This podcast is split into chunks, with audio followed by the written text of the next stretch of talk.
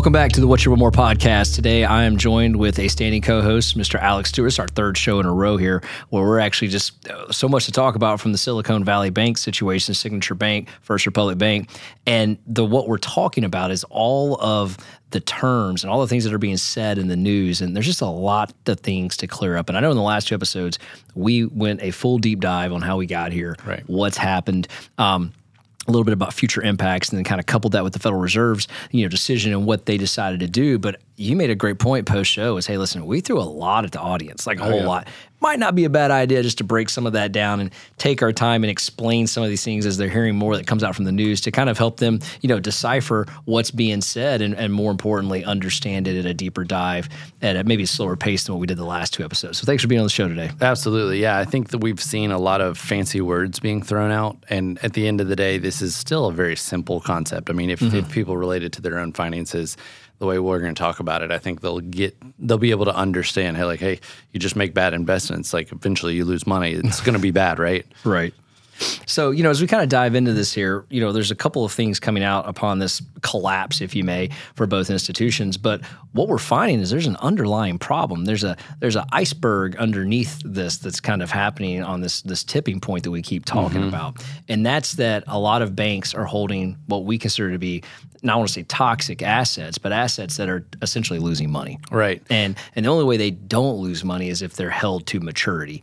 And some of these assets can't be held to maturity because of some of the liquidation problems that's happening. Yeah, and so just to simplify that, with it held to maturity and, and unrealized and realized all that, those are probably good terms to start with. So held to maturity, the idea is if if I said, hey, I want to buy a 20 year bond, mm-hmm. I want to invest my money in a 20 year treasury, that's saying, well, I'm I'm planning on holding it for 20 years, right? Right. So no matter what happens to the market between now and year 19, what I'm going to make this amount of money because it's set for 20 years. But the reality is, is not many people hold them for 20 years, right? Yeah, no, that's the reality. I mean, you know, that's why bonds are typically bought uh, 10 years maybe, and it's kind of hedged and also packaged together with a lot of shorter term investments Right. um, to offset that. And, and in particular cases that we're looking at right now, there's a lot of longer term notes that have been purchased. Yeah, meaning banks are investing in the long term because specifically there was no interest before, right? Everybody remembers in 2020 your checking account made zero.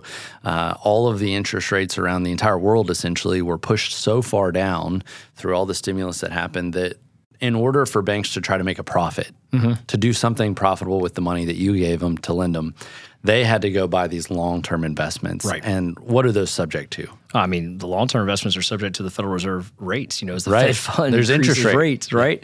And as they increase rates, those assets that you bought, those notes that you bought, devalue um, at the rate in which the Federal Reserve is raising the rates. And that's because if we were to go out and say you owned a bond and it was paying 4%, but the market's paying 6 who would want your bond at 4%, right? Right. So I have to sell it at a discount. Right. So I have to sell it at, at, at a loss, at a haircut, if you may. And that might be, you know, 70 cents on the dollar. It may be 80 cents, could be 30 cents in some of these cases. You know, some of them got really devalued. And so that's a challenge.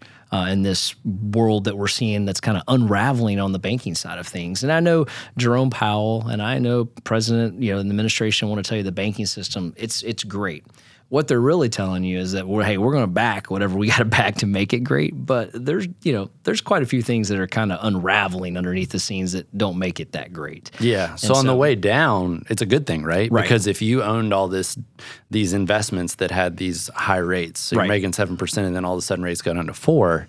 Your investment at seven percent is now worth more, right? Because you can't get that anywhere in the That's market. correct. All you can get is four percent. That's right. All right. I think that's a simple concept we want to make sure we illustrate because all these banks essentially bought low and now are forced to. Right. Uh, or, well, that was vice versa. They bought high and now they're forced to sell low, uh, but they haven't been forced to sell yet. And that's why this is sort of the iceberg under the water sort of. Yeah, and that's exactly what's happening because I mean, as we talked about in the last episode, a deposit's a liability.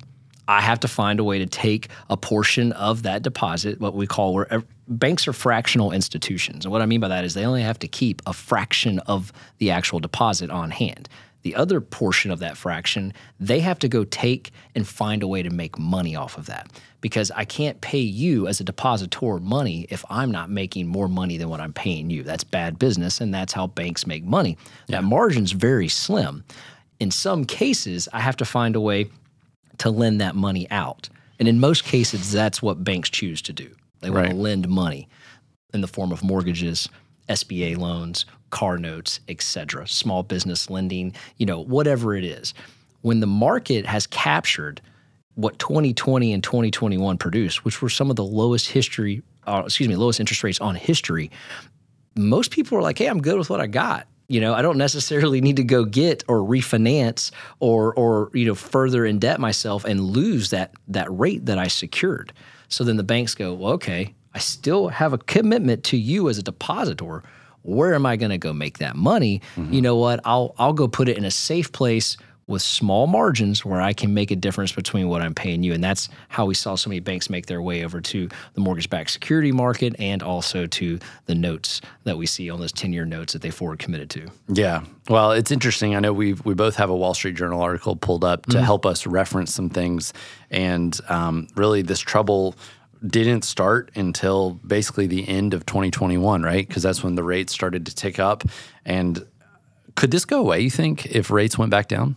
Uh, it would take a significant swing for them to come back down. I mean, we're not talking like a quarter adjustment. Like you got to think they would have to come down to the value in which these were actually bought, and some of these were bought in you know 1.25, one and a half, 2.0 for a 10 year note. We're we're currently sitting at 364 as we have this conversation. So there's a significant difference in the value of what they purchased at to what it is today. But I did want to say someone might be going, well, why in the heck did they buy these if they knew rates were going to go up or be increased? I would say that there's a term that we talked about earlier, the hold to maturity. As long as they kept that for the maturity, the term of that actual note, Well, that's just a category, right? That's they're just they're essentially saying we own this and we've currently got it categorized as we're going to hold it until it's done. But my point is, as long as they hold it for the mm-hmm. term of that note, they're guaranteed to get their money back. And I think that gets missed in this in this whole conversation where people are like, "Well, why would they buy ten year notes?" I don't understand that. Well, because it's it's a risk free. Obviously, it's not, but essentially, it's- backed by the federal government, meaning that you may not make a lot of interest, but if you buy $10 million worth of 10 year notes, at the end of that term, you're going to at least get your 10 million back. You may not get interest made on that, but you're guaranteed the initial investment back. And I think that gets lost in this conversation because a lot of you know newscasts and sources and outlets are like, this was this was so dumb. How did they not see that coming? And I think our last episode we talked about the stress test. You know, there's tests that the FDIC implements on banks known as stress tests mm-hmm. where they try to stress your assets and your liabilities and then see if your if your bank can handle any type of, you know, let's consider these words stress that you put on this this basically portfolio you have, right? How are your ratios going to look? Are you underperforming? And so those stress tests were just unfortunately they weren't accurate in the manners in which they were stressing that three-year plan. They were using a three-quarter rate hike over three years when we had that three of those over three different FOMC meetings. So it wasn't it wasn't a good test. It wasn't a good implication of what's going on. Meaning that you have three different hikes of three of 0.75. That's roughly what two and a quarter to the mm-hmm. system. Well, that's a lot different to your investment on these 10 year notes than 75 basis points over three years, right? It deteriorates that investment at a much greater term. And so I think the stress test was flawed, and we talked about that.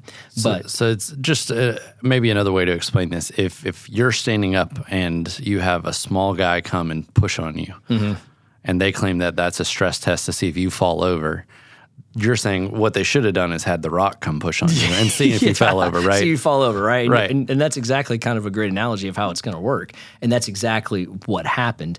Um, just a poor test to kind of indicate what could happen. But I did want to say a lot of banks were doing what Signature and Silicon Valley and even the First Republics, they're all doing it. Um, and so the Federal Reserve came and said, "Hey, listen, we'll we'll do a collaborative, like essentially swap or buyback program." And what we just described, the Federal Reserve saying, "We will make you whole on some of these, most of these that were purchased in 2020, 2021, and 2022. We'll make you whole on everything. You don't have to wait to the term. We'll go ahead and do it now. And in turn, you'll pay us back, but we're going to go ahead and get your balance sheet in line." And the reason they want to get it in line is because on that fractional deposit that I'm talking about, if a bunch of depositors come back and they start wanting their money, I have to have the ability to give it to them. But if it's tied up in these held to maturity assets, mm-hmm.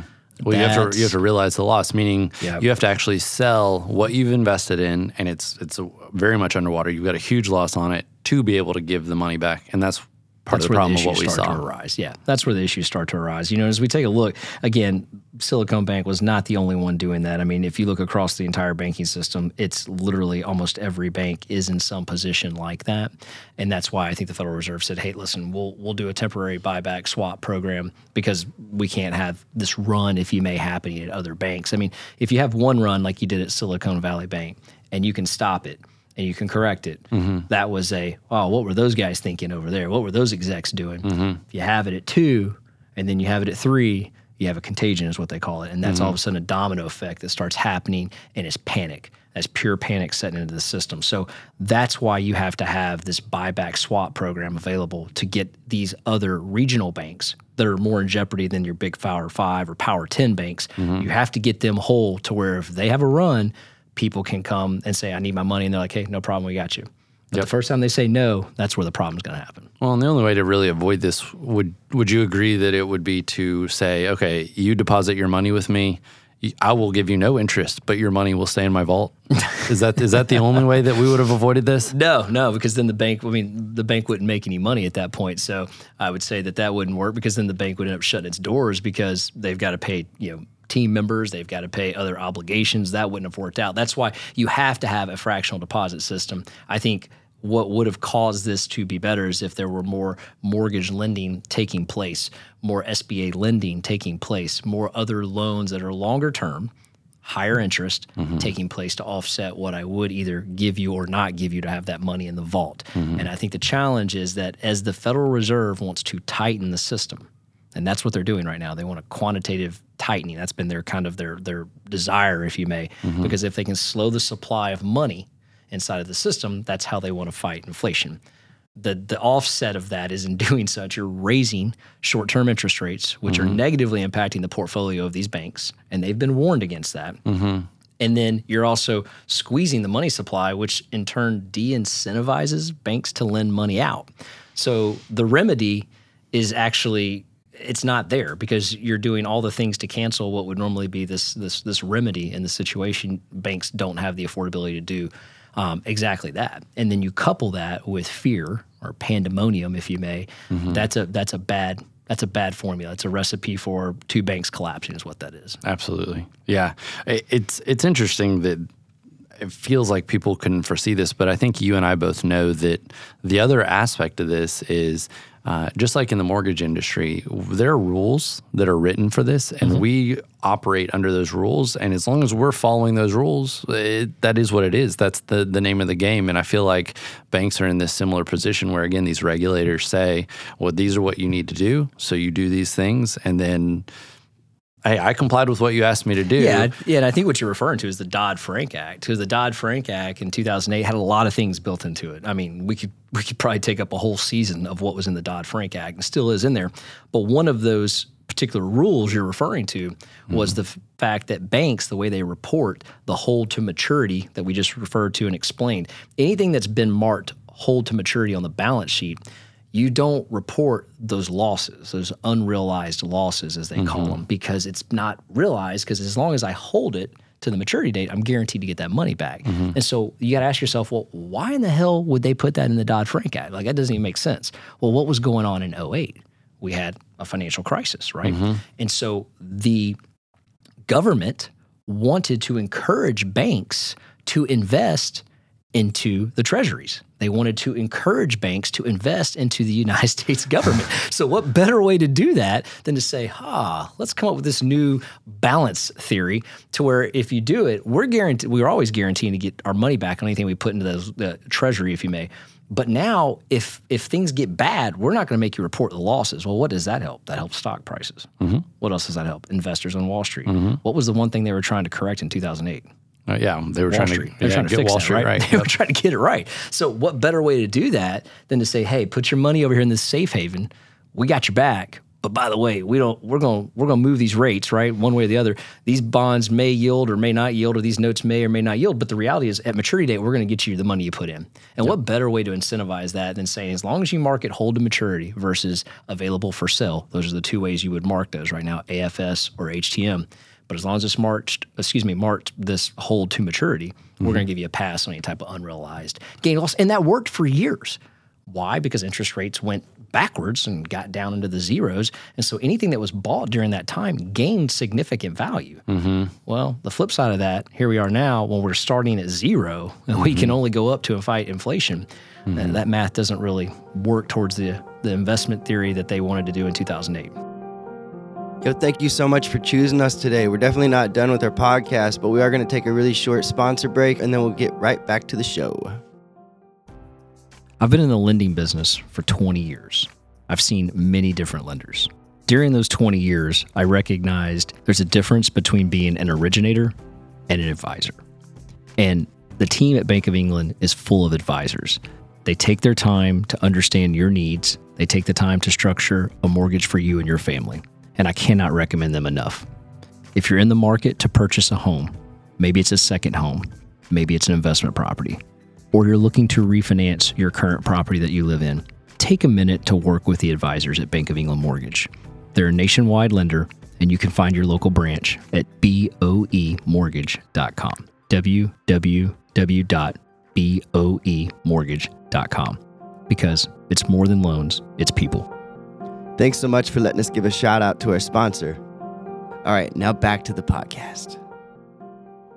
Yeah, it's interesting on this Wall Street Journal article. One of the headline numbers that uh, stood out to me that I know is what caught my eye and, and brought this article up to all of us is uh, that there is a um, estimate that there is 1.7 trillion in unrealized losses on banks' balance sheets. Yeah. Now, uh, it's funny. I, I, sent out a newsletter to my subscribers at the Market Distillery, and to quantify one thing, it was thousands of millions. And I had to I almost texted you to say, Quentin, I need you to help help me understand what this actual number is. If it's a hundred thousand millions, how what actually is that? That's gotta be a big number. That's only a billion. Yeah, hundred billion. Yeah, yeah. Okay, so one point seven trillion would be one thousand billions. Yeah. Right? That's correct. So it's one thousand billions, which is a whole lot of millions. Yeah. I mean, w- this is massive. That's why I think we're, you know, th- why are we doing three episodes on this and why is it? Because this is so significant Correct. that we're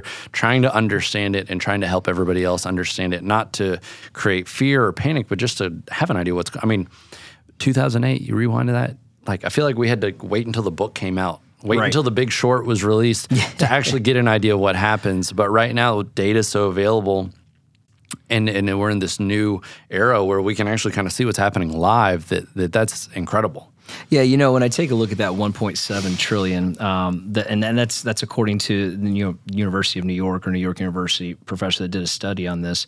The reality is this: is that that is a ton of money. The FDIC, you know, if you may, the, just to put in perspective, the FDIC's insurance pool, that fund that everyone keeps referring to, that the banks are going to have to pay more into, whether it's a mm-hmm. one-time fee or they actually spread it out, that's only 183 billion dollars. I mean, don't get me wrong, that's a lot of money. But in comparison small compared to yeah, to 1.7 trillion. 1.7 trillion, that's not even remotely close. And so that's another reason I think the Federal Reserve had to step in with the Treasury, you know, with with the authority of, of the president and, and Janet Yellen and say, listen, we got to make all these depositors whole. We have to have a buyback program because we're literally sitting on a house of cards right now. Because if for some reason another bank has a run, we're going to see significant issues such as what we're seeing right now. And we started to see signs of that at First Republic. And then what happens is it usually bleeds into overseas too, because what's our problem becomes their problem, and what's their problem becomes our problem. As much as we try to avoid it, that's how the financial system works. You saw the likes of Credit Suisse, and then you saw the likes of Deutsche Bank, and you saw people stepping in to help them. And whether whether that's the right thing or the wrong thing to do, you've got to stop that contagion, as they're referring to, because that domino effect you know, we're we're probably not even addressing the fact how many of these exact same notes are held by foreign banks. There's a lot of foreign participation that takes place in the U.S. Treasury in the form of other countries and other banking systems buying those notes. because guess what they had in europe That's that correct. we didn't have negative rates They had negative right rates. Right. they were even more incentivized to go find zero was a great number for them because it wasn't negative Yeah, you're going to give me one and a quarter sold. And so they have the same problem in those banking systems on their asset portfolios that make up the same thing that we have here. And so we can't be naive enough to think that that's not an issue that's going on over there.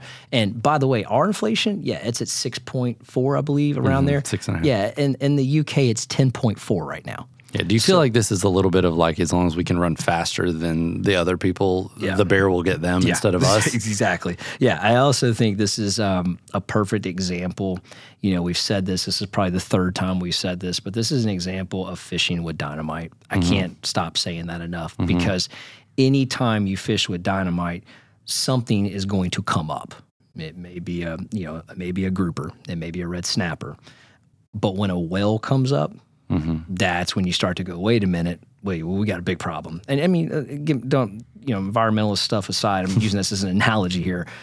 Whales come up, that's an issue. Everyone starts to notice. You can't miss it. Yeah. And in this case, some of the whales are the banking system, you know, and now the European banking system. Right. And when the central banks have to step in, that's not a real good sign, right? Right. And I think Jerome Powell was even caught back a little bit yesterday, excuse me, last week in his press conference when he was asked, you know, is this something you're going to continue to do for all the banks? Right. You know, and he really deferred and said, you know, was asked, what advice are you giving to Congress to avoid this from happening again? And his response was, uh, I don't really give advice to Congress. And I'm like, well, that was the craziest damn thing I ever heard because you testify in front of them about every six months, and then you also talk to them every month about what's going on. So it sounds like to me you advise him a lot. And he just kind of really was caught off guard and dodged the question altogether because the reality is what the Federal Reserve is going to do is at all cost, at all costs, they will keep printing.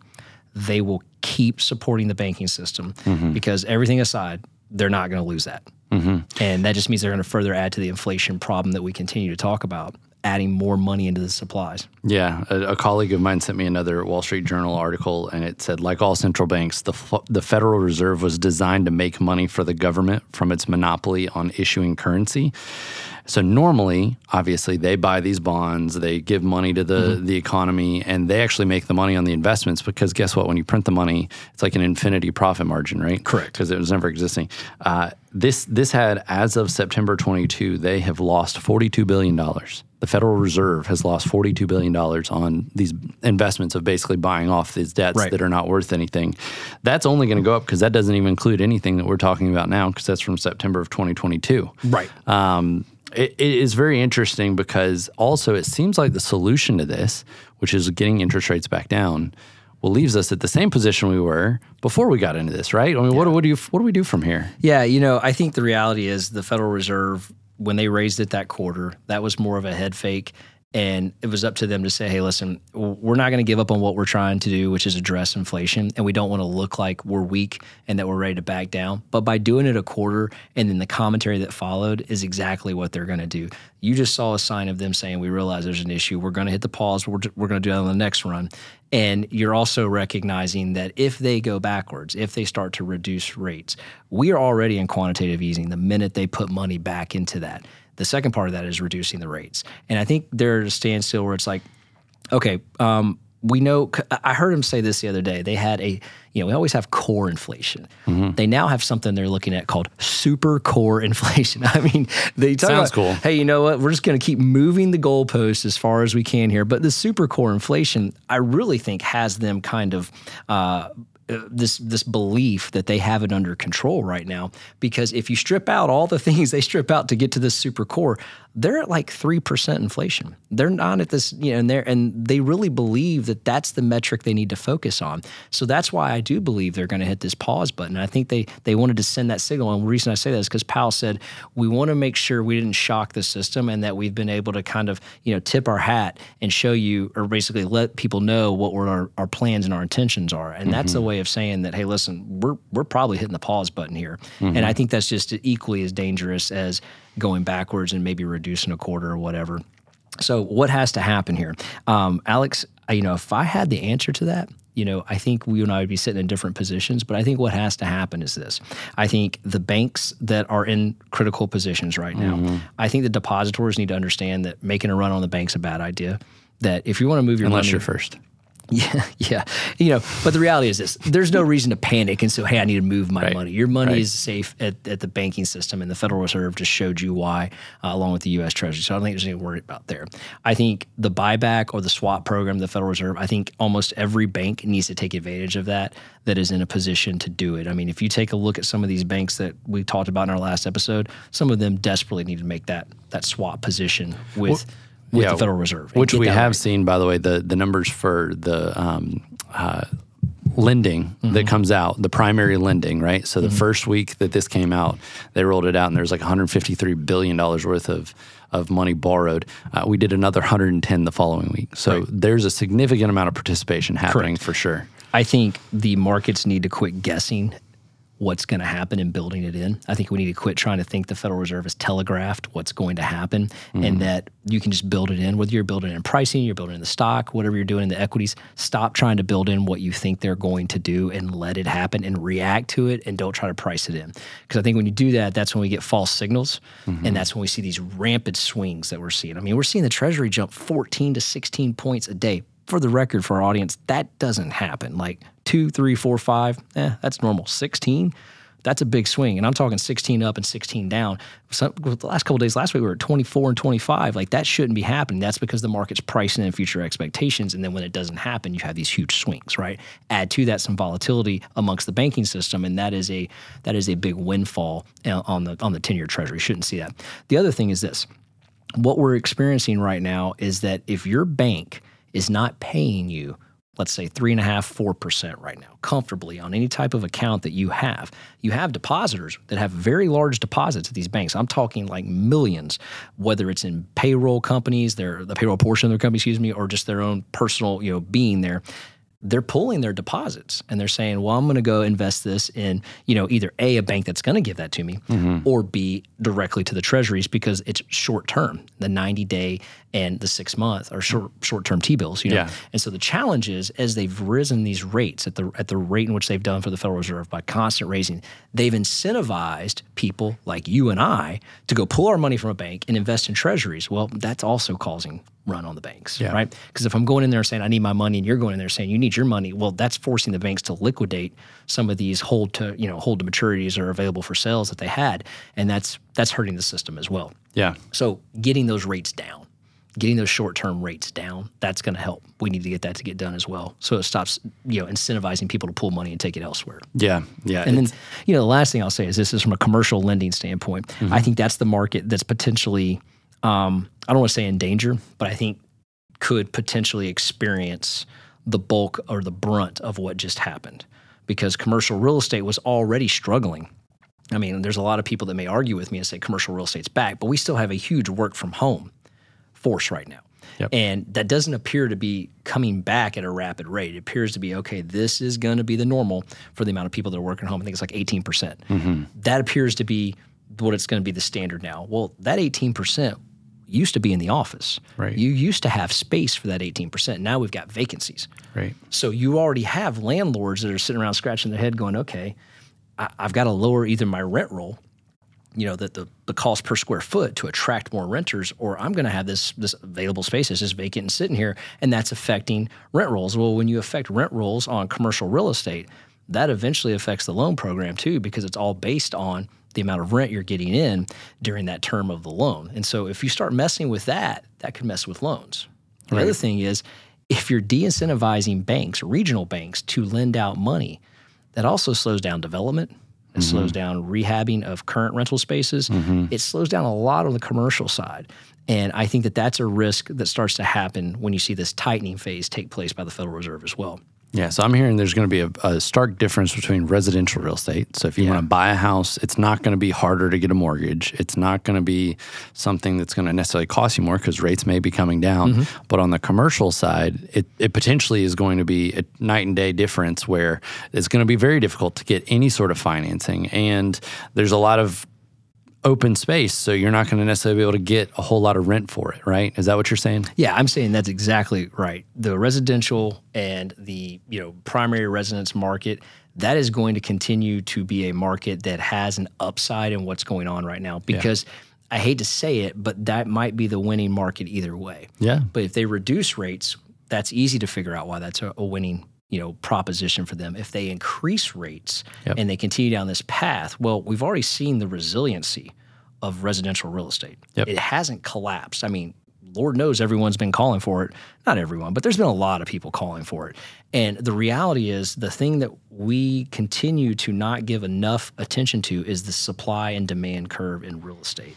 And the fact is you know, I think our, our good friends over at MBS Highway showed us there was like 968,000 homes available in the entire United States. Mm-hmm. 40% of those were currently under contract. Mm-hmm. So that roughly gives you just a little bit over 500,000 homes available for purchase. Right. But yet we know that the household demand market is almost 3 million people. Right. And so what we're finding out is that the homes are going to continue to hold their value because of supply and demand. And you can make argument there's pockets in the United States that doesn't hold true to, and I would say there probably are. But we're talking about the majority case here that is supply and demand is going to continue to be an issue. And so if rates come down, well, that demand's not increasing, right? Because the only way to, or excuse me, that demand is uh, not going away, it's only increasing, and supply is not getting better. The only way to get that supply better is to build more homes. And That's we the just said the loans to, to do that are going away, right? that's exactly right. So you're talking about the commercial lending problem. And the commercial lending problem doesn't just stop at commercial real estate. It stops at builder loans. Yep. Because when builders need commercial lines to build homes and that market becomes tighter, builders typically go, okay, well, you know, what, we're going to change our proje- projections. We're going to slow down on the VDLs, the vacant, you know, lot development, vacant development lots, and we're going to stop going vertical on properties. Mm-hmm. And we'll hit the pause button because we're not going to repeat what we did in 08. And so I think that there's where another challenge lies for that particular uh, inventory issue that we just talked about. I just don't see that getting better. And even if we could stay on the pace of 2021 builds, that was a much greater pace than 22. But if we could stay on that pace, we would need five years just to get caught up. right. And we're not going to do that.